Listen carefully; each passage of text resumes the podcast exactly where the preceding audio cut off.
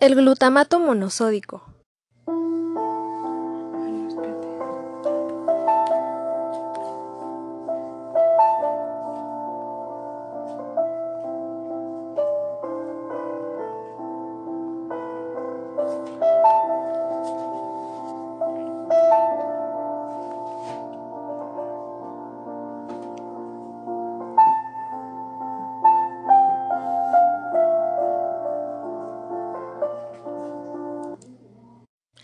Tenemos que saber que el glutamato monosódico también es conocido como glutamato de sodio.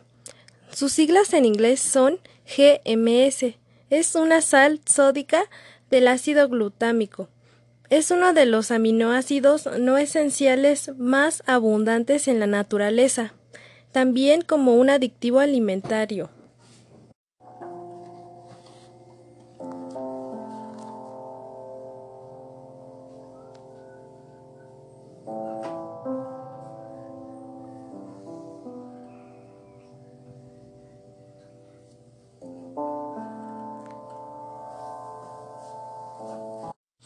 Esta sustancia fue creada por el profesor Kikanae Ikeda en 1908 cuando aisló el ácido glutámico como una nueva sustancia gustativa y a partir de alga laminaria japónica, kombu, mediante una extracción y cristalización acuosa y designó su sabor con el nombre de umami.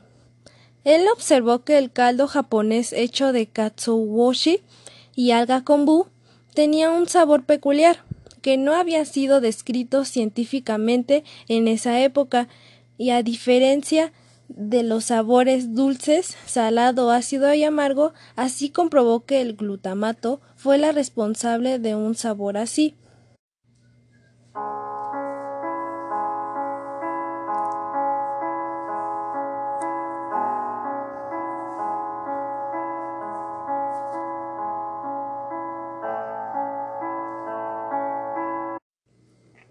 Tú sabes en qué alimento se encuentra?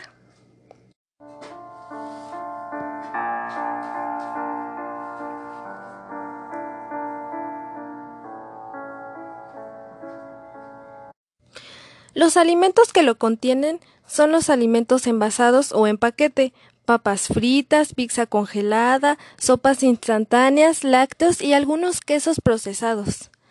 También toda botana lo contiene de igual manera que se encuentra en condimentos, bocadillos y carne. Aquí va la verdadera pregunta. ¿Por qué debemos evitar su consumo?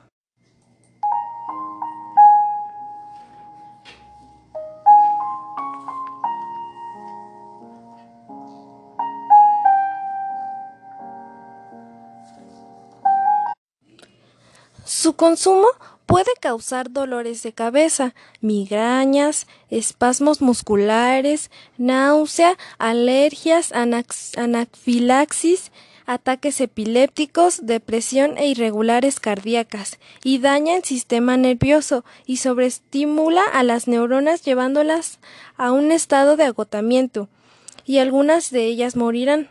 También hace que los niveles de glutamato de la sangre sean más altos de lo que deberían ser, y si estos niveles se mantienen así, el glutamato se filtra en el cerebro causando malestares físicos.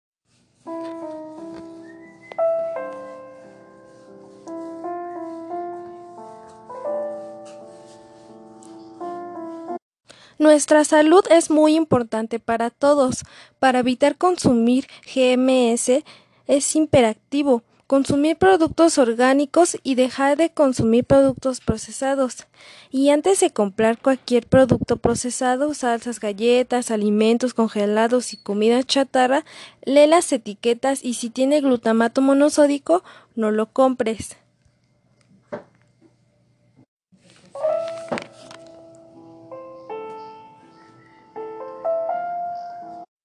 En ocasiones etiquetan al GMS de otra manera o es uno de los compuestos de la proteína texturizada, el, el, alimento para levadura y el concentrado de proteína de soya, la gelatina o el nutriente de levadura.